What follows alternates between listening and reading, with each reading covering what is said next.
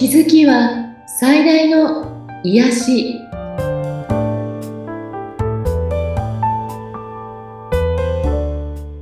皆さんこんにちは。アトラクションカウンセラーの広田ゆかりです。アシスタントの菅千奈美です。ゆかりさんよろしくお願いいたします。よろしくお願いします。さあ今回はどういったお話になりますか？はい。私これすごく皆さんにお伝えするの楽しみにしてたんですけれども、はいえーと、例えば私が、えーと、このポッドキャストの中でも、うん、呼吸が大事なんですよねとかあとチャクラがやっぱり整っていることが大事でとかね、はい、中でも心臓ハートチャクラが重要でみたいな話を結構毎回のようにしてると思うんですけど、はい。うん、それを、えー、科学的にあの証明してお話ししてくれる方のセミナーに出て、ええ、めちゃめちゃ感激したんですよね。はい。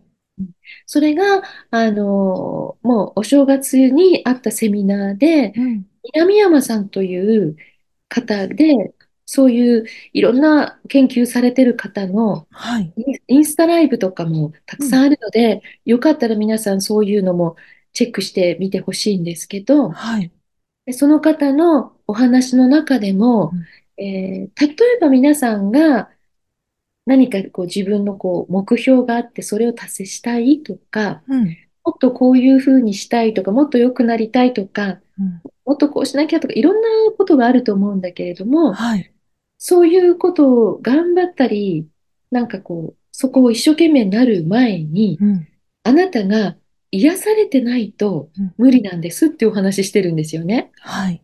うん。自律神経が何かに追われてたり、もう、例えばこう、やることがいっぱいで頭の中がワンワンしてるような状態で追われているときは、自律神経がもう、マックス、大変な状況になってるわけですよね。なるほど。うんうん、なので、あなたの味方をしてくれないと。はい。で、こんなに大変なんだからってことですよね。うんうん、なので、先に癒してあげる必要があって、はい。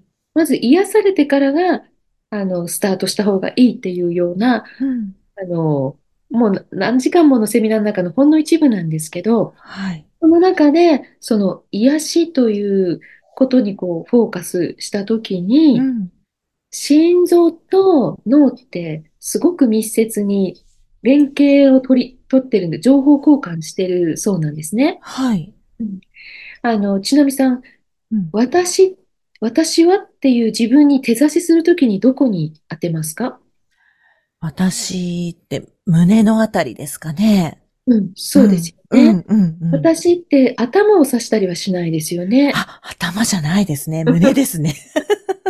だから私と思っている私って脳じゃなくて、うん、ハートのとこにあるっていうことですよね。ああ、そうですね。うんうん。みんなは脳が考えて、うん、えっと、それを、えなんかこう実行してるみたいに思っているんだけれども、はい、実はこの心臓、ハートが、うん、えー、いろんなことを動かしているっていうことが、うん、えー、科学的にいろんなことで証明できたよっていう話をしていて、はい。まあ、皆さんの、ほら、私、その考え方でいると病気になるよ、みたいなお話もしたことあると思うんですけれども、うんはい、えー、思考が感情を作る。はい、何かの出来事に対して、その人の考え方が、うん、その感情を作りますよね。はい。その人特有の考え方なんです。うん、それぞれに違うんですね。その感情が、えー、ハートに影響していくんですよね。うん、だからそれが例えば、恐れとか、不安とか、イライラとか、いろいろあると思うんですけど、それが長くそのじょその状態が続くと、うん、もう、えー、内分泌とかいろんなものに影響して、いろんな臓器に影響を与えていくよっていうこともおっしゃってたんですね。はい。そして、その、の、あの、心臓の鼓動というのが癒しの中ですごく重要なんですけれども、うん、まずね、呼吸が深い呼吸をするっていうのは、やっぱり必須なんですね。はい。これは、あの、ヨガとか瞑想がいいっていうのは、この呼吸がまず整って深くなるからなんですけど、はい。なんかね、酸素と二酸化炭素のバランスが整うんですって。うんうん、深くすると。はい。そうすることで自律神経が整っていって、うん。自律神経が整うと、例えばセロトニンとか、はい。オキシトシンとか、いろんなホルモンが出だす。うん、うん、うんうん。でも自律神経がもう忙しくって、整わないと、えっと、こういうホルモンが出ないから、ね、なんかこう、鬱に近づいていったりね、はい。全然喜びがないみたいな感うん、じになっちゃったりとかうん。しますよね。そして、その、チャクラが整っている、チャクラのやっぱり呼吸法とかいうのもあるよっていうおっしゃってたので、はい。えっと、私もセッションなんかであのお伝えしたりしてるんですけど、うん。そういったことも非常に有効だなと。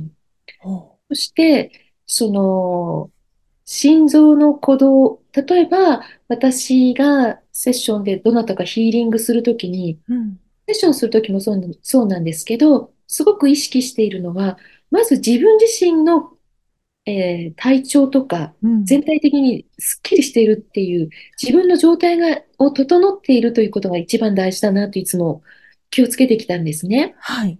うん、そして相手の方と呼吸を合わせるっていうこともすごく意識してみうん。るとやはりその悩んでる方って呼吸が浅かったりはい。なんかこうねちょっと上ずっていたりとうん。かでうん。そういうのがゆっくりなるようにとかいろいろ意識してきたんですけど、うん。えー実は今回このヒーリングをするということは、えっと、心臓のね、鼓動が一緒になるんですって。ああ、相手の方と。うん。そうなんでうん、す。うん。で、えっと、赤ちゃんとおはい。母さんの鼓動って一緒なんですって。リズムあが。あ。はい。うんあのー例えば、お互いにこう、非常に理解し合ってるパートナうん。ーとか家族っていうのも、あの、鼓動が一緒になるし、うん。あとは、えっと、チーム一丸となってみたいなはい。時も、うん。えっと、その鼓動が一緒になるそうなんですね。だからスポーツとはい。かで、うん。なんかね、本当一体となってみたいな時って多分そこがリズムが合ってるってことなんですね。はい。うん、それって周波数のあの振動の波動の法則ありましたよね。波あり長の。ました。はい。うで、ん。別々だったのに、うん。だんだんその波長をお互い干渉し合って同じリズムになっていく。うん、うん、うん。で、これが癒しでも、えー心臓の鼓動の中でそれが、えーと、起きてくるっていうことがもう科学的にも分かってるそうなんです。だから、そうかって、私がこうヒーリングしたりするときに、はい。相手の方と鼓動が同じになってるんだっていうこともすごく気づけて嬉しかったし、うん。あとは、えー介護する方が、うん。えー例えば相手をね、患者さんとかでもいいんですけど、愛を持ってその方のうん。お世話をしたときに、サポートしたときに、心臓の鼓動が一緒になるんですって。へえ。これ、素晴らしくないです？すごいいいですうんね。うん。愛を持ってっていうところが重要なんですね。うん、うん、うん。義務的に仕事だからってか、流れみたいなことはい。ではなくって、うん、その方に対して愛を持った状態の時に、うん。もう鼓動が一緒になって、そうすると相手がとても癒されるし、はい。自身も癒されるという、これ本当素晴らしいなって聞いてて、もう感激しちゃって、うん。これを、あの、皆さんにすごく知ってほしいんですね。はい。自分が誰かを癒してあげたいとうん、うか、ん、家族を癒したいとか、うん。あとはそういう職業の方でね、はい。お客様を癒したいとか、患者さんを癒したいという時に、ちょっと自分がそこを意識する、愛を持っうん。てするということが、実はすごく影響しているんだよっていうことなんですね。うーん。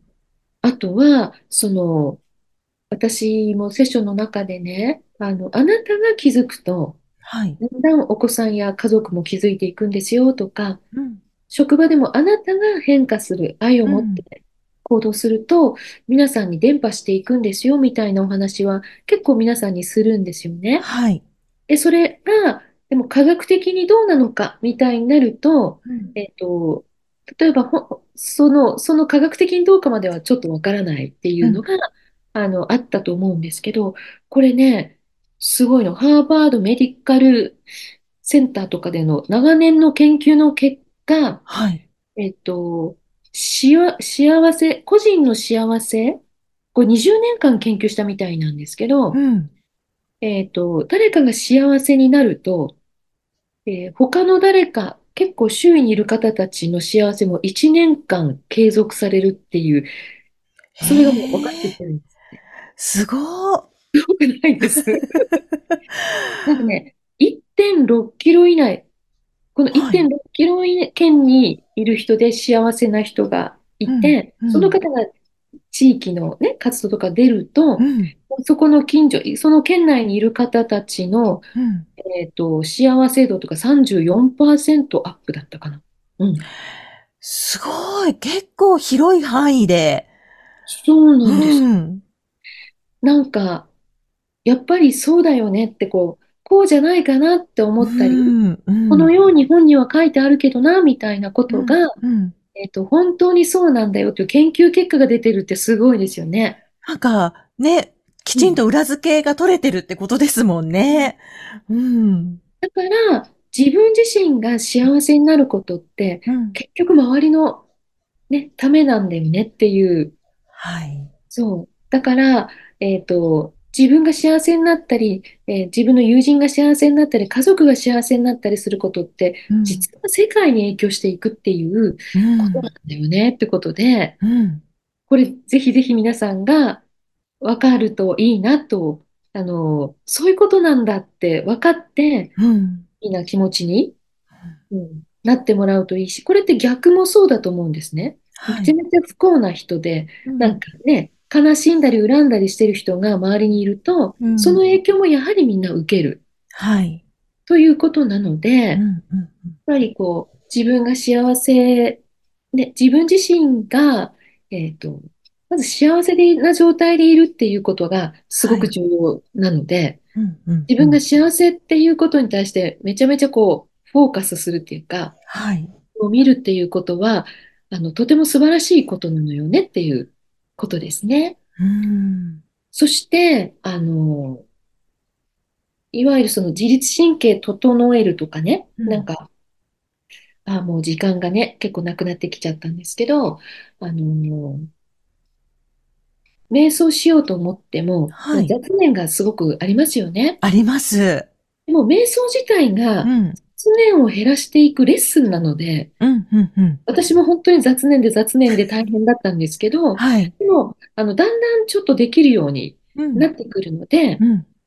その瞑想も、えー呼吸深くしながら目を閉じてっていうのもやってみるといいんですね。はい。でこの中で、ハートコヒーランス瞑想っていうのも、その方がやってくれて、これ素晴らしいなと思ったんです。たったうん、3分間でいいの。うん。深く呼吸して、えっと、その中で、あの、ちょっと誘導があるんですけど、はい。それは、あのー今度 LINE 公式でね、うん、私なりのコヒーランス瞑想っていうのを入れさせていただいて、うん。その LINE 公式の方に聞いていただきたいなと思ってるんですけれども、はい。えっとね、科学的データがうん。出てるんだそうです。で、それは、えっと、どんな方も、うんと、落ち着いている心、心拍っていうか、こう、心電図がね、うん、測った時に落ち着いているんだけれども、えっと、何か嫌なものを見たり、うん。何かちょっとストレスがあるときにバーッと乱れますよね。はい。でも、これが乱れ続けていると、うん。やはりもちろんいい波動じゃないし、はい。体にダメージもだんだんきますよね。自うん、律神経に負担がかかるってことなんですね。うん、でも、ハートコヒーランス瞑想を3分間やっていることで、うん。えっと、乱れてもすぐ戻るようになるんですって。えー、すごい。うん。うん、オランダの警察官の方たちは、うん。出動前に毎日この、かこれをやるんですって。そうすると、ね、警察官って事件とか犯はい。人とか事故とか、ね、乱れますようね。ん。でもこれをやってるとすぐに戻るということがもう分かっているそうなんですね。へえ。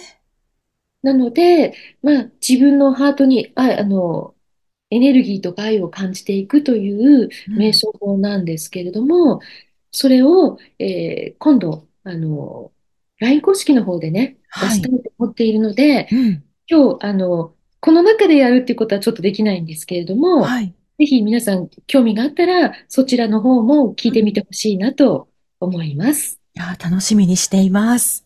ね、ハートコーヒー、ぜひやってみたいと思いますよ。うん、やりたいです。ですよね。